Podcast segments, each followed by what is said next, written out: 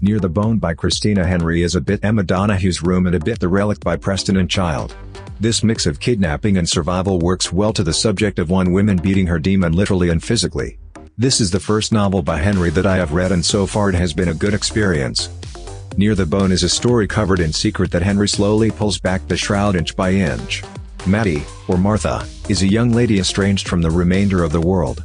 She lives on a mountain with her husband William who is a strict, controlling and very cold character. In other words he is abusive to Maddie.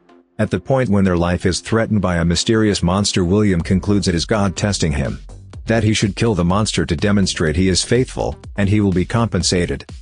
Maddie is a broken young lady. She continues to get odd flashes in her brain that William says are not real, and they aren't memories. However, she feels like something isn't exactly correct. She is a lot too fearful to anger William however because of the repercussions, and continues in her everyday schedule. At the point when outsiders threaten to encroach upon their property looking for the strange creature, William decides he should make a move to not allow that to occur. Maddie begins to feel somewhat more odd about her dreams or memories. Something doesn't feel right. Will the creature fix them? Will outsiders destroy their life? Or then again is it all basically in Maddie's mind? Near the Bone by Christina Henry is very well written, and uncovers things at an even speed. Keeping sufficient suspense to keep you turning that page, but not making you wait until the end. The story was new, fun, and at times the things you can't completely see are just as unnerving. With numerous evil angles to this story it will have you become extremely attached to certain characters, and hate others.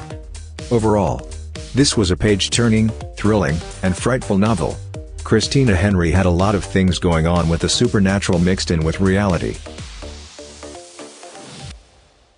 Thanks for listening this book review podcast. If you like this review, don't forget to follow so that you do not miss any of our future podcast. Also show us your love by sharing it with your friends and family.